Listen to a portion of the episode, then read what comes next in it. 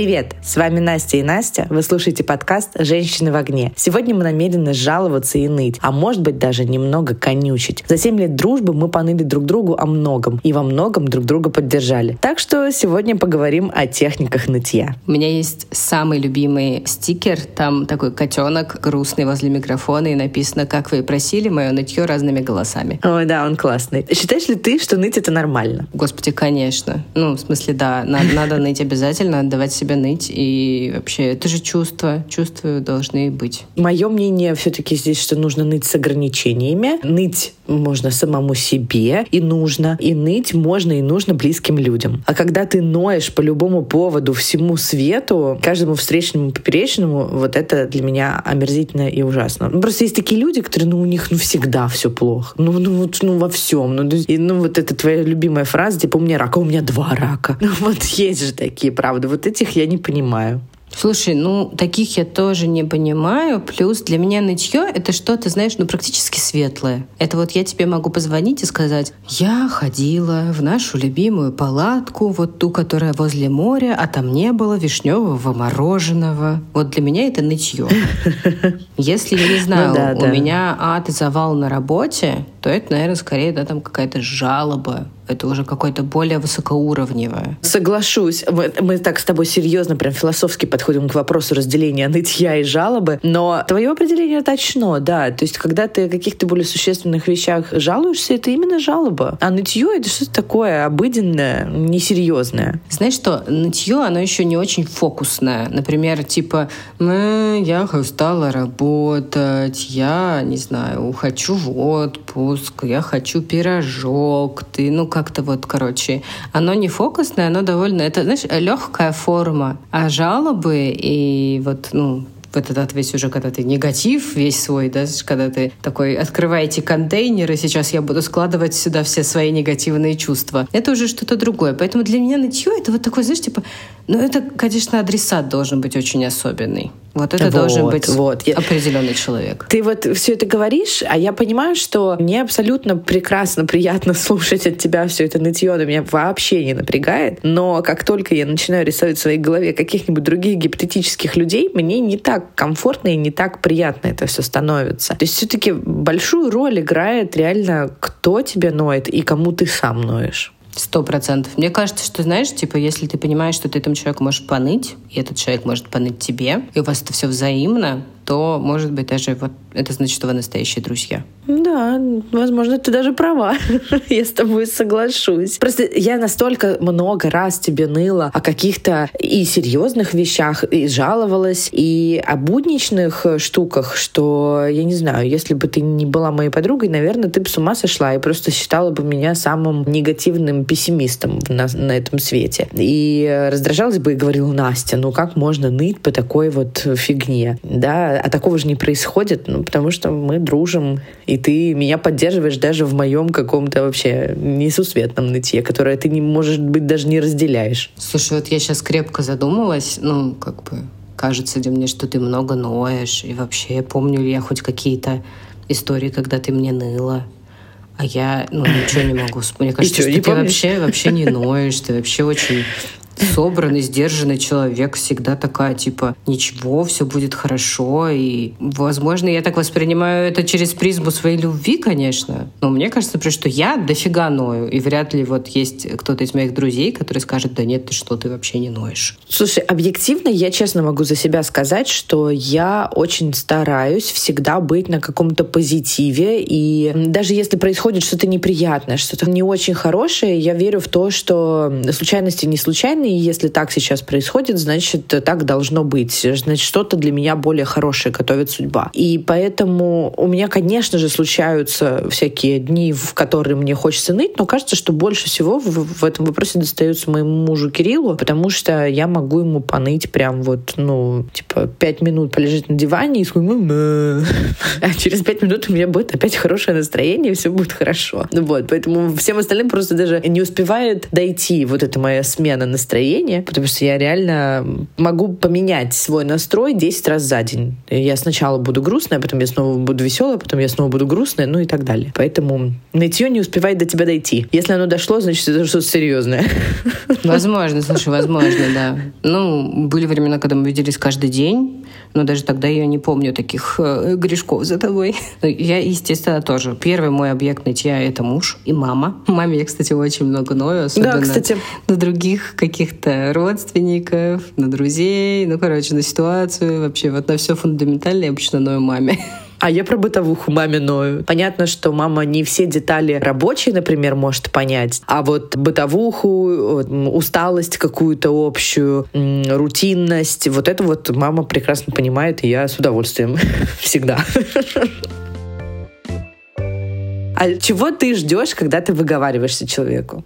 Да ничего не жду, если честно. Вообще ничего не жду. А я жду поддержки. Я жду разделения того, что, типа, да, это действительно обидно, что у тебя упало яйцо на пол вместо сковородки и разбилось, и теперь его приходится вытирать. Да, это ужасно неприятно, я понимаю. Ну, то есть я бы очень, наверное, раздражилась и перестала ныть человеку, если бы, например, я вот сказала бы там, я разбила случайно яйцо, представляешь, вот день не задался, и ты бы мне сказала, ой, Настя, да ладно, типа, ну что ты на этом этом зацикливаешься, фигня какая. Потом я бы тебе сказала, ну, представляешь, не знаю, там вышла, а у меня набойка отвалилась, и ты мне, ой, Настя, ну, ты, ну ладно тебе. Вот, короче, если бы ты обесценивала постоянно и говорила, что все это ерунда, не обращай на такие вещи внимания, и все у тебя будет нормально, ну, вот неприятненько мне было бы. Поэтому, ну, да, я скорее тут жду поддержки. Ну, нет, смотри, например, да, там в случае с яйцом я бы сказала, что, блин, я понимаю тебя, его так неприятно убирать, это так обидно, это всегда так глупо происходит. Ну, типа, я понимаю твои чувства, чувства. То есть какая здесь поддержка? Типа, ты справишься с этим, соберись и сделай. Ну, короче, ну да, ты ждешь, что человек тебе скажет, ты моя бедненькая, они все дураки, ты красотка,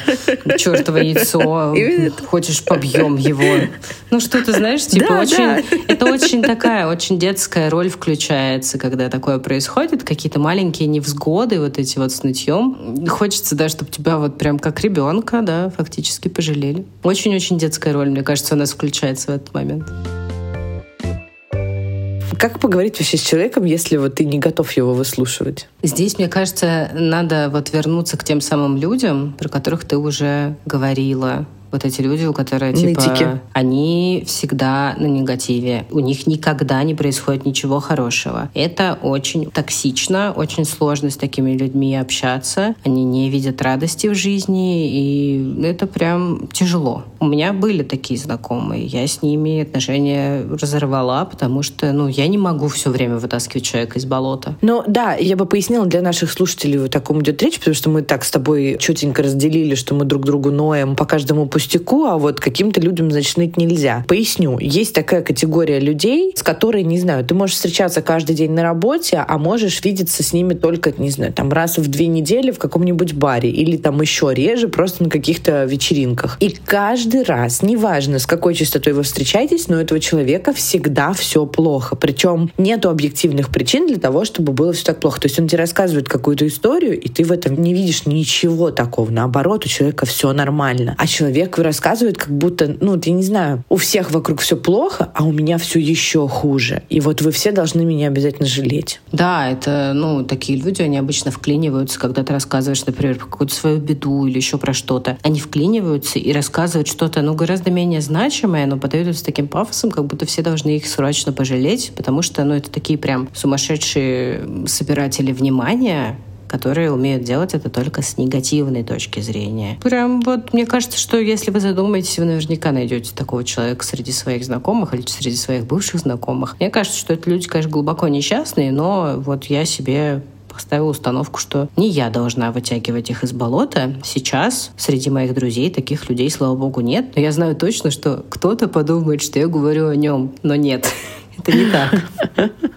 Я честно могу сказать, что у меня в голове вот прям есть один конкретный человек, когда я описываю вот эту всю ситуацию. Я просто очень четко помню, что мы вместе когда-то работали, и у меня был период сумасшедшего огня, вот той самой женщины в огне, когда вообще у тебя не то, что времени поесть нету, нету времени сходить в туалет. Реально очень много работы. А человек подходил ко мне и постоянно говорил, пойдем покурим. И я говорю, у меня нет времени, реально. Ну, то есть я сижу, просто не отрываюсь от задач. И каждый раз, если вот мы там, не знаю, с утра встречаемся в курилке или вечером, ну, то есть вот те мелкие минуты, которые у меня все-таки появлялись, человек мне говорит, у меня так много работы. А я смотрю, ну, просто она ходит и курит каждые полчаса. Ну, человек, у которого много работы, он не ходит и не курит каждые полчаса. Мне, конечно, было прям тяжеловато сдерживаться, чтобы не сказать о том, что, алло, пожалуйста, посмотри вокруг, вот люди, у кого реально много работы, они выглядят совсем по-другому. У тебя явно все в порядке, и нефига ныть о том, что у тебя ее много. Ну, здесь еще очень важно, собственно, возвращаясь к твоему вопросу, как поговорить с человеком, если ты не готов слушать его нытье, ну, надо выстраивать границы. Это нелегко, но это важно.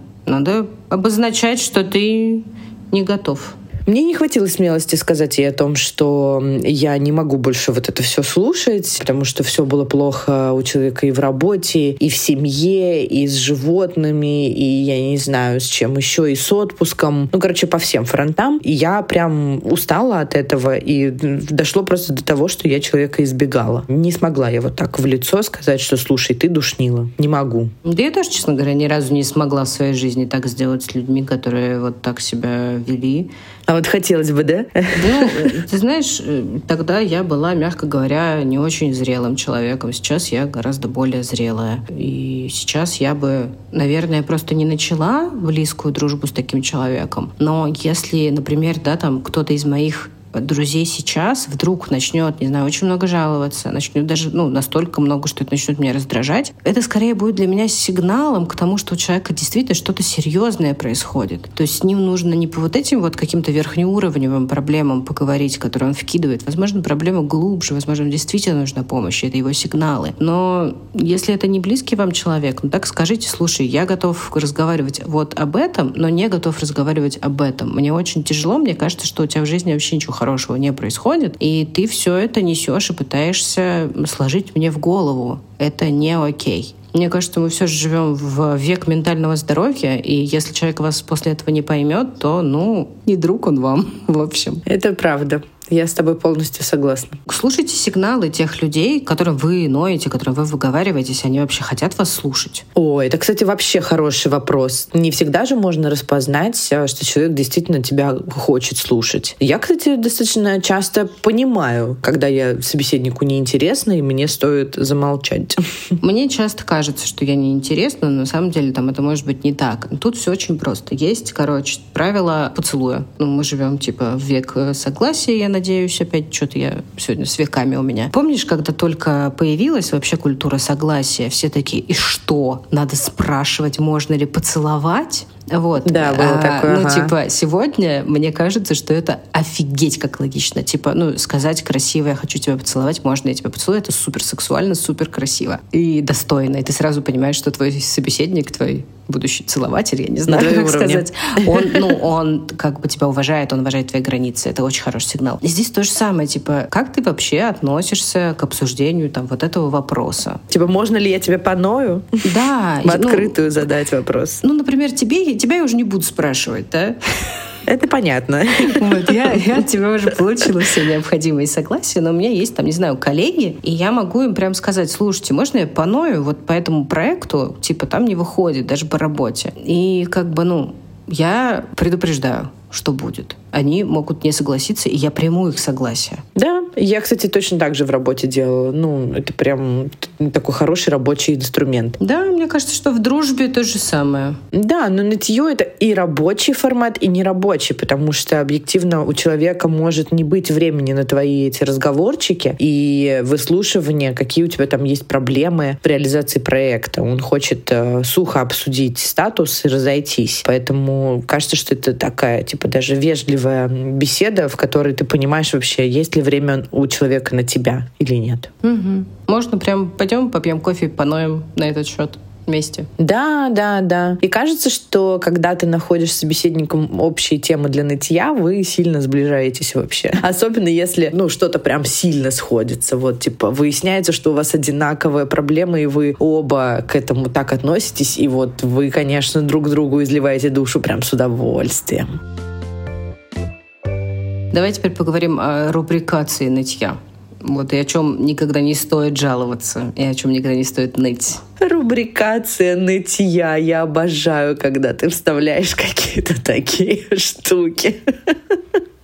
Мне сложно сказать, о чем нельзя жаловаться. Блин, ничего такого не приходит в голову, кроме денег. Потому что деньги очень щепетильный момент в том плане, что у всех разный доход. И кто-то может жаловаться на то, что он не может себе сейчас купить сумку за 100 тысяч, потому что санкции, там и Луи Виттон закрыт. А другой человек будет слушать это нытье и думать, ты чё, вообще, как бы тут э, ананасы дешевле огурцов в магазине сейчас стоят. Я вот об об этом тебе поныть хочу, а ты мне про сумку из ЛВ. Да, слушай, про доходы абсолютно точно не стоит никогда жаловаться, если вы там точно не знаете друг другу, что вы на одном уровне находитесь. Это может быть травматично, и, наверное, никогда не стоит ныть, если вы знаете, что у человека там сейчас сложный эмоциональный период, и он вам близок, то, наверное, надо его немножко поберечь, потому что, ну, все равно, когда ты, да, там, эмпатию проявляешь в чью-то сторону, ты тратишь какую-то свою, там, да, условную энергию, условные свои моральные силы на это, когда человеку нужна поддержка. Хотя, с другой стороны, может быть, это отвлечет. Очень тонкий лед. Реально, лучше на него не выходить, как бы ну, лучше не затрагивать эту тему. Надо хотя бы как-то сблизиться с человеком и понимать вообще, насколько вы на одной волне. Эм, не приветствую. Еще знаешь, что мне пришло в голову? Псевдонытье.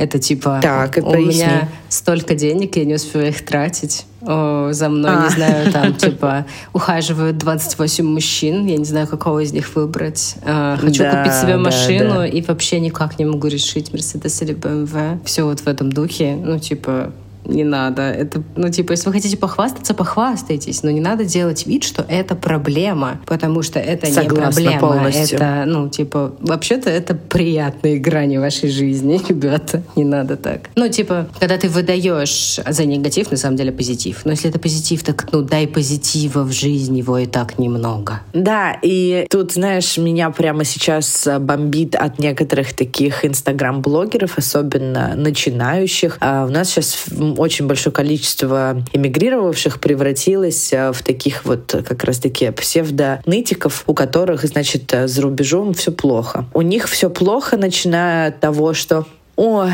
ну не могу никак найти нормального маникюриста. Ну что это такое вообще? Или так хочу домой. Ну, то есть человек выкладывает э, фотографии из какой-нибудь солнечной Испании 24 на 7, просто в каждой сторис выкладывает, как он ходит в футболке, радуется жизни и вкусно ест, и при этом э, разбавляет это все страшным нытьем о том, что я, конечно, в Испании, но мне бы очень хотелось сейчас домой. И я просто в этот момент думаю о тех людях, людях, которые не смогли уехать или не могут уехать даже в отпуск, и которым нужно очень много копить на то, чтобы поехать в эту прекрасную солнечную Испанию. Хрен еще визу получишь туда и так далее. А человек прям вот, ну, каждый день рассказывает, как все плохо. Не могу прям, вот меня от этого бомбит. Блин, да.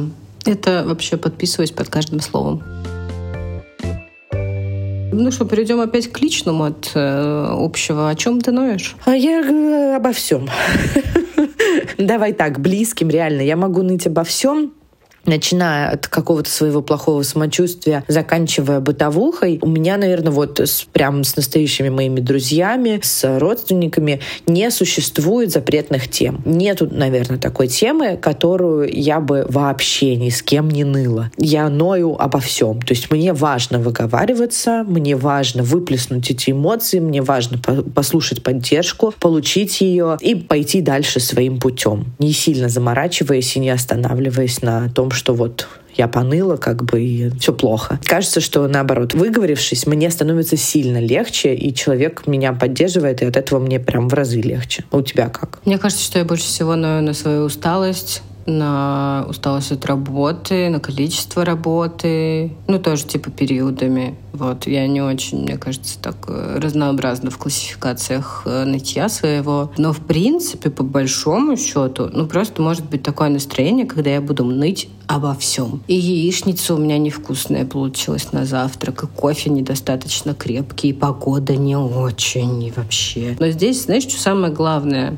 Это нести баланс. Если ты несешь вот какие-то такие вещи, то хорошие вещи тоже надо озвучивать. Типа, какая замечательная погода, какая вкусная яичница. Вот если ты все это проговариваешь, ну, там, близким людям плохое, надо и хорошее проговаривать. Да, обязательно. И это вот как раз, наверное, тот факт, почему нас с тобой не раздражает нытье друг друга. Потому что мы не только о плохом переписываемся, мы еще говорим о хорошем. Записываем эти кружочки в Телеграме и говорим, блин, смотри, какая потрясающая погода у меня сегодня сегодня я иду в одной футболке. Вау, вообще супер. Если реально никогда не хвалить и не говорить э, там о том, какие классные рестораны ты посетил или что ты здоровского прочитал или увидел, мы превратимся в тех самых людей, о которых мы говорили минут 10 назад. Тех, которые ноют по любому поводу. Да, но в целом, чтобы ныть и оставаться нетоксичным человеком, нужно, получается, просто держать баланс, быть уверенным в том, что человек, с которым вы разговариваете, он готов вас слушать, слушать. И сейчас подходящее время и место для этого. Вот, и не переходить границы. А если вы иронизируете в шутку на тему того, что, не знаю, у вас слишком много денег, у вас слишком много, не знаю, квартир, котов или еще какого-нибудь прекрасного счастья, тогда нужно это в правильную форму облечь и действительно подавать это все как юмор,